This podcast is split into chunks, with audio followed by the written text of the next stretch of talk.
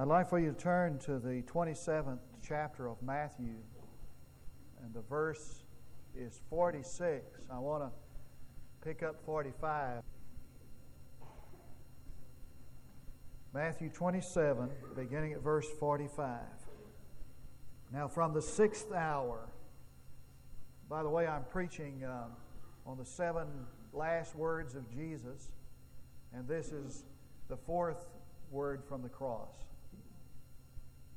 Now, from the sixth hour, darkness fell upon all the land until the ninth hour. And about the ninth hour, Jesus cried out with a loud voice, saying, Eli, Eli, Lama Sabachthani. That is, My God, my God, why hast thou forsaken me? Our older daughter's first job out of college was in Midland, Texas. Now, Midland, Texas is a great place, but it really isn't the garden spot of the world. Not many pe- woodpeckers in, in uh, Midland. So I thought she'd be real excited when she got transferred, and she got transferred to Del Rio, Texas. And I, I thought you'd really be excited about this a new promotion to management, a raise. And so, about a week after she'd been at Del Rio, I called her on the phone just to check out how she was doing. And I got this voice of gloom and doom. And she said, Dad, this is the most God forsaken place I have ever seen in my life. Now, the Bible says that Moses struck the rock out in the wilderness. I think the actual site of that event was seven miles north of Del Rio. I mean, it's not it's not the end of the world, but you can see it from there. It's one thing to say this is a God forsaken place, it's another thing to feel God forsaken. For God forsakenness is not a place, but a personal condition. God forsakenness is not where you live, it's how you feel. And I suppose that you can live anywhere in this earth as long as you know that God is there. And so a, a, father sent his son out into the night to go out to, the, to an outbuilding and get something for him. And he saw how dark it was, and he said, Dad, would you go with me? It's too dark out there for a boy by himself. I suppose that you and I can walk in the dark as long as we know that God is with us. And so a young man was preparing for his father's funeral. And they were just kind of reminiscing, he and his family and friends, as they got ready for the funeral. He recalled a time when a storm came up on this to this little country home he lived in in West Texas, and some tornadoes were dancing around out there in Tornado Alley.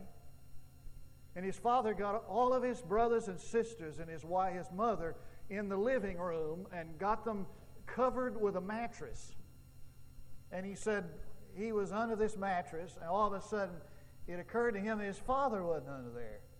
And so he peeked out and saw his father standing by the window, keeping his eye on the storm. And in a flash of lightning, he saw his father silhouetted there.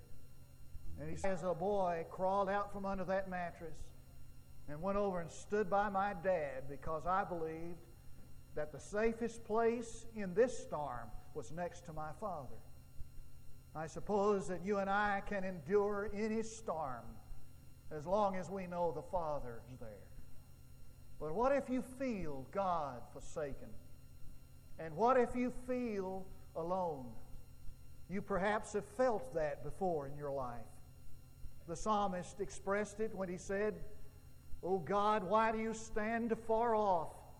And why do you hide yourself in time of trouble? And Jesus expressed it. For six hours, he's been impaled on that cross. The last three hours, he's suffered in total darkness. And there is silence now. There is, it's midnight at midday and silent. The angels sang when Jesus was born. Where is their music now? The angels ministered to him in the wilderness after his temptation. Where is, his, where is their ministry now? The angels wiped blood from his brow in Gethsemane. Where is their touch now? And Jesus and God broke the silence when Jesus was baptized with his word, This is my beloved Son, in whom I'm well pleased. Where is the voice of God now? And it is a crucifixion within the crucifixion. It's sorrow's crown of sorrows. And then comes this cry of dereliction, called by the theologians such. And it was called after a term that was given to a ship called the ship of dereliction. And a derelict ship was a ship that had been abandoned. It had no captain, no compass, no crew. And so from this middle cross comes this cry of dereliction Eli, Eli, Lama Sabachthani. My God, why have you forsaken me? Has it struck you that this is one of the few places in the Bible where the original language is not translated into English? The words of Hebrew and Aramaic and, and, and Greek most of the time are translated into English, but not here. Has that ever struck you? And have you ever wondered why? I think it's because there is something deep and moving about the prayer of a man in his own tongue. Have you ever listened to someone pray in his own native tongue? There's something moving about that. And thus came this cry of dereliction, this moving cry Eli, Eli, Lama Sabachthani. Does it bother you that Jesus asked God why? Just think how hard it was for Jesus to endure this abandonment. He had never known a moment separated from his Father. For 50 times in the Gospels, he mentions the union he had with the Father. He must have felt in his human heart where is my Father now? And why doesn't He do something? It's too dark here for a boy alone.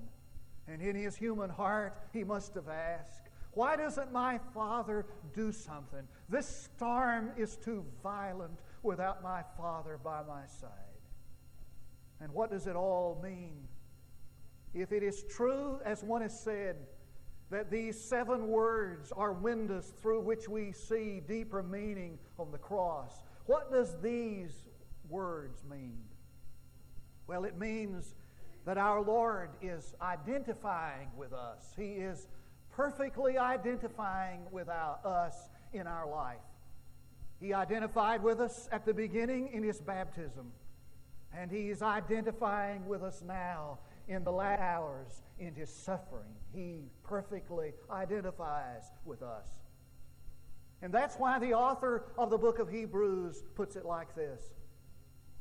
And he thought it fitting, he for whom are all things, and from whom are all things, in many in bringing many sons to glory, has made his servant suffer perfected the author of our salvation through suffering. What he's saying is this that Jesus became qualified to be our Savior by identifying with us in everything. You ever been tempted? He was tempted in every way, just as we are tempted. Have you ever been lonely? This is the cry of the loneliest man in the history of man. Max Lucado has a marvelous story about Judith Bucknell. Judith Bucknell was crime victim 106 in Miami, Florida. She died from seven stab wounds one steamy June night. And she left a diary. If it hadn't been for this chronicle, this diary, we probably would have never known this woman existed, and we would have not known of her lonely life. She had many lovers, but no love. And at the age of 38, she died alone. She was a paragon of a confused human being. And the, and the diary had entries like this Where are the men with the flowers and the champagne and the music? Where are the men who call and ask for a genuine, actual date? Where are the men who want more than just my bed, my booze, my food? I would like to have in my life one where I pass through this life. The kind of sexual relationship which is a part of a loving relationship. But she never did. She wrote one day, Who's going to love Judy Bucknell? I feel so old, unloved, unwanted, abandoned, used up. I want to cry and sleep forever. You've heard those cries before, haven't you? Have you ever felt like God let you down? Have you ever felt abused and used and misused? Well, look at the cross. For there he suffered the misery of every sickbed and every deathbed and every battlefield and the unbearable pain of being alone. And why? Because he wants to identify with us perfectly in our suffering. It's the time of the year again when the sound bites and the, and the uh, uh, news cameras are turning and men are running for president. On television, any time of the day, and that's all you see is these gentlemen running for president. And they start running about two years before, and we have these 30 second sound bites, and the news is full of them. And the presidential candidates put on their hard hats and they go down into the factories and they get pictures of them there. Why? Because they want you to think that they know what it means to labor in a factory from 8 to 5. And they go down into the um, housing projects and they have their pictures made there. You know why? Because they want you to think they know what it means to suffer poverty. And they embrace the minority groups and they stand with their arms around them and they get their pictures made. Why? Because they want you to think they understand what it means to minority. When the cameras are off, they don't understand. They've never been there. And I saw recently the excerpt of a cold and and homeless man. He was true story. He was leaned up against the building uh, in, in a city, and, and, and a co- first cold blast of winter had come. And all the newsmen were down there with their cameras to get the picture of him and others like him. And this is what he said Every winter, at the first blast of winter, you guys come down here with your cameras and you take our picture and you go away and we never see you again till next winter. And he came into this world not just to don a hard hat for a moment, nor to put his arm around a minority for a sound bite, nor did he come to visit the ghetto in order that we might get the image of him as someone who cares. He came perfectly identified. He understands all about us. Nobody knows the trouble I've seen. Nobody knows but Jesus. When I was a kid growing up, I lived eight miles from town. All of it was dirt road. About five miles from my house toward town was three miles of tight land, we called it. Tight land, for you city slickers, is dark, dark land, and it's slick as glass. Now, as an inexperienced driver in love, was nothing going to keep me from getting to town. Margaret was calling, and, and so I get in a car after a rain, you know, and head toward town, thinking, "Oh, I hope I make it past the tight land. You know, if I get back past." And you just don't know how comforting it was when I got to the tight land edge to see some ruts and know, and know that somebody had been there before I. I hope it comforts you to know this morning that wherever you go tomorrow, And whatever you find yourself in tomorrow, He's been there before you. He identifies. It means more than He uh, just identifies. It means that He suffered vicariously. He suffered as a substitute for our sin. There's more going on here than just his identif- identification with us. He's bearing our sin on himself on the cross. For something happens when man sins that is so serious, it took the death of his son to forgive it. Now, we have not always understood that. Not at the cross when Jesus prayed, Father, forgive them, for they know not what they do nor do we understand now the seriousness of our sin. And so I went out one day to talk to a man about his relationship with the Lord. And as I would press to him his need for faith in Christ, he interrupted me and said, Oh, I'm going to get back in church. I used to go to church a lot. He said, I'll, I'll get back in church and I'd try to change the subject and get back to the issue of giving his life to Christ, he'd always come back with the same statement. I, oh, I'll get back in church. He said, oh, the ceiling will probably fall in. I'm coming back to church one day, and I wanted to scream, man, mister, something is happened when you sinned against God that coming to church will not forgive. It's like a rapist saying, I'll send her flowers it's like a leper saying, I'll wear talcum.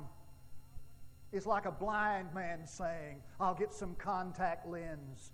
There's a seriousness about your sin that only his death can solve. Something happened out that day, out there that day that was unique. Now, other men and women have died with inhumane torture, just like Jesus, both pagan and believers. For example, I read one time of a pagan by the name of Marcellus Regulus, who was leading a revolution in a Roman Empire, and they captured him, took him back to Carthage, and tortured him. They cut off his eyelids, and they exposed his eyes to the light until the light dimmed to darkness. And they put him in a cask that was filled, that was had blades protruding through its sides, and they tossed him around in this cast until he bled to death, and he never whimpered. And there are martyrs who have died like Jesus died. Simon Peter was one. If legend is true, he's crucified upside down. James was one. John the Baptist was tortured, and these saints of God exulted in their martyrdom. And they exulted while the Numidian lions lapped their blood. And they exulted while the flames devoured them and while the racks creaked and tore them to pieces. But something different is happening this day, for he not only he not is suffering as a martyr, all of the wrath of God has been placed on him. For the scripture says, that he became sin who knew no sin, that we might be made the righteousness of God. Something different that day, for he was.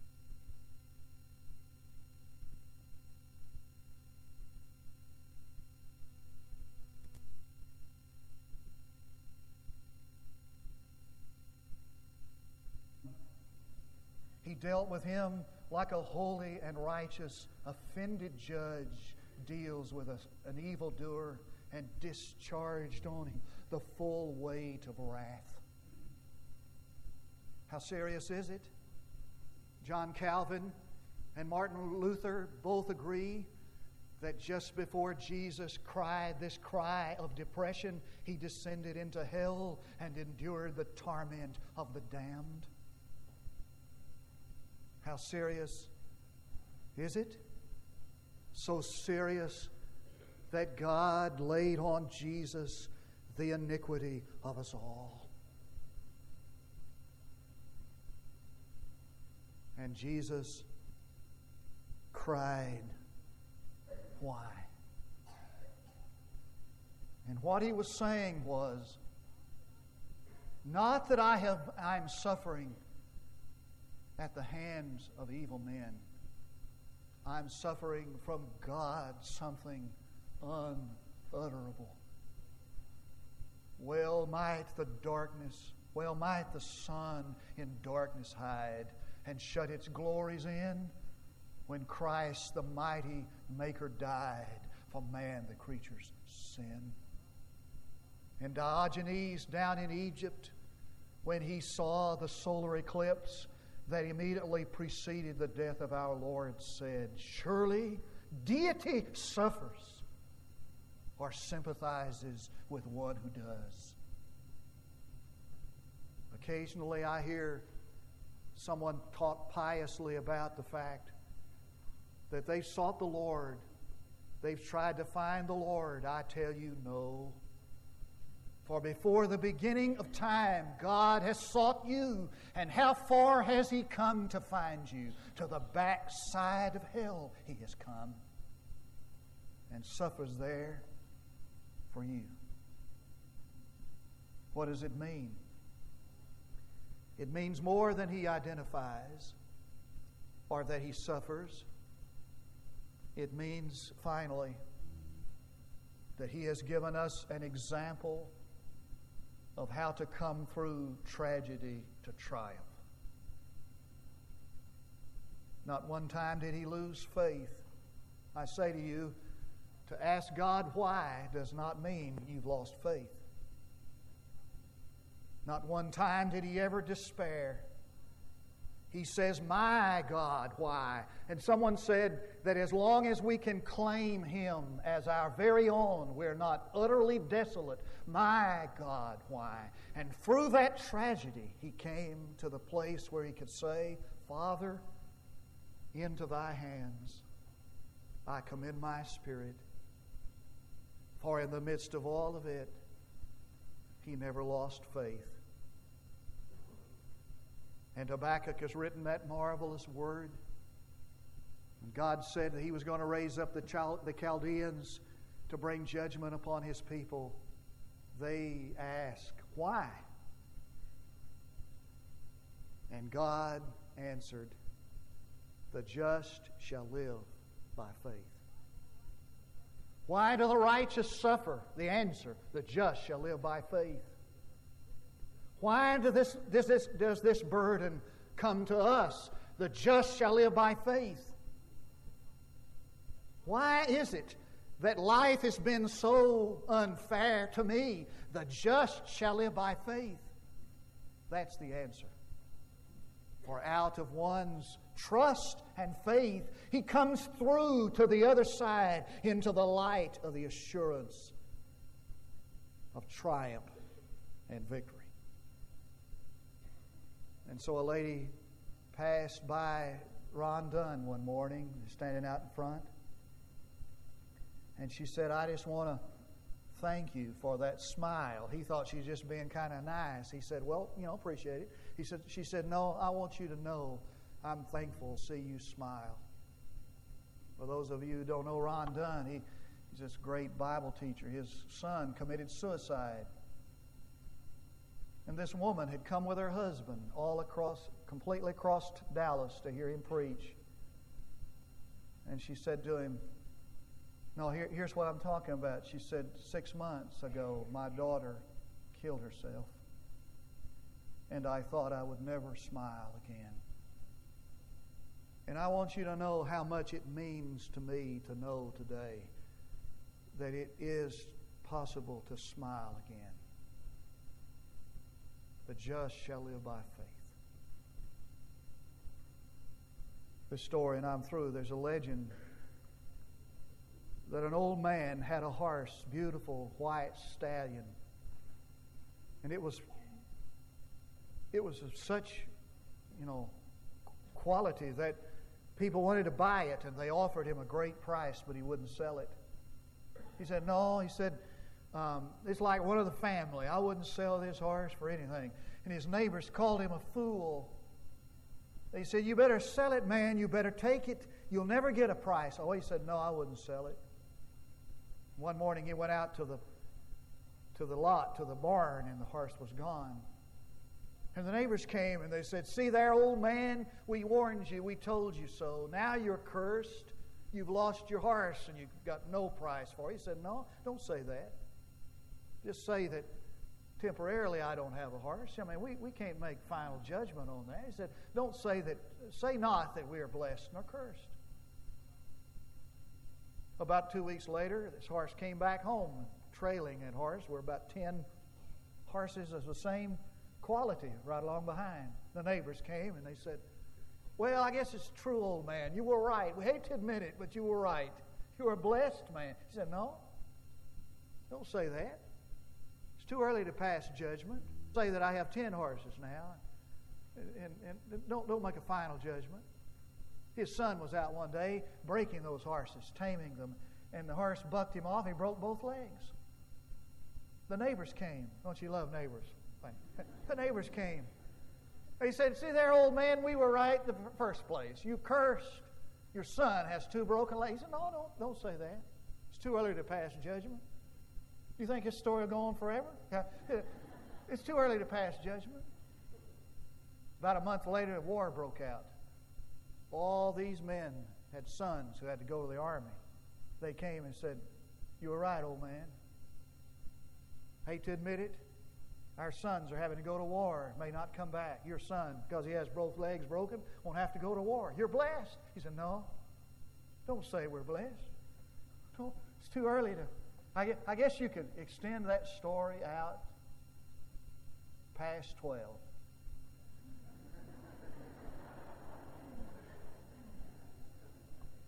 The truth is,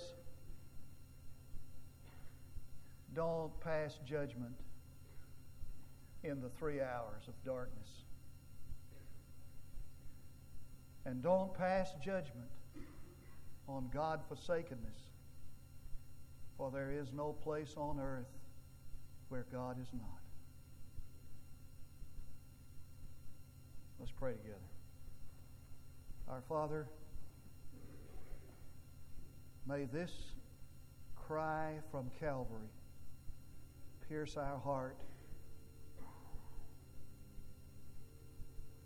and help us to see there is one who understands what we endure, cares.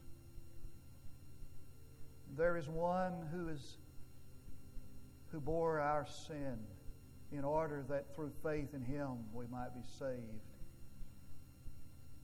And one who endured the worst, but all right. May this cry be a call to faith and obedience and service, for I pray in Jesus' name. Now, look here with me. There are some of you this morning who have never placed your faith in Christ. Something is so bad about your sin. The only way it can be dealt with is at the cross. Now, you can come this morning and place your faith in the finished work of Christ. And what He did there will, be, will avail for you. But you are forever lost until you do. And a part of what it means to suffer the wrath of God is in this text. And that's what awaits you beyond a Christless life. Don't put it off longer. And there are some of you who need to come this morning to place your life in a church, serve God with Christian people, be identified with a church. So when you go to witness and visit, you can say, That's my church, and I'm a part of it.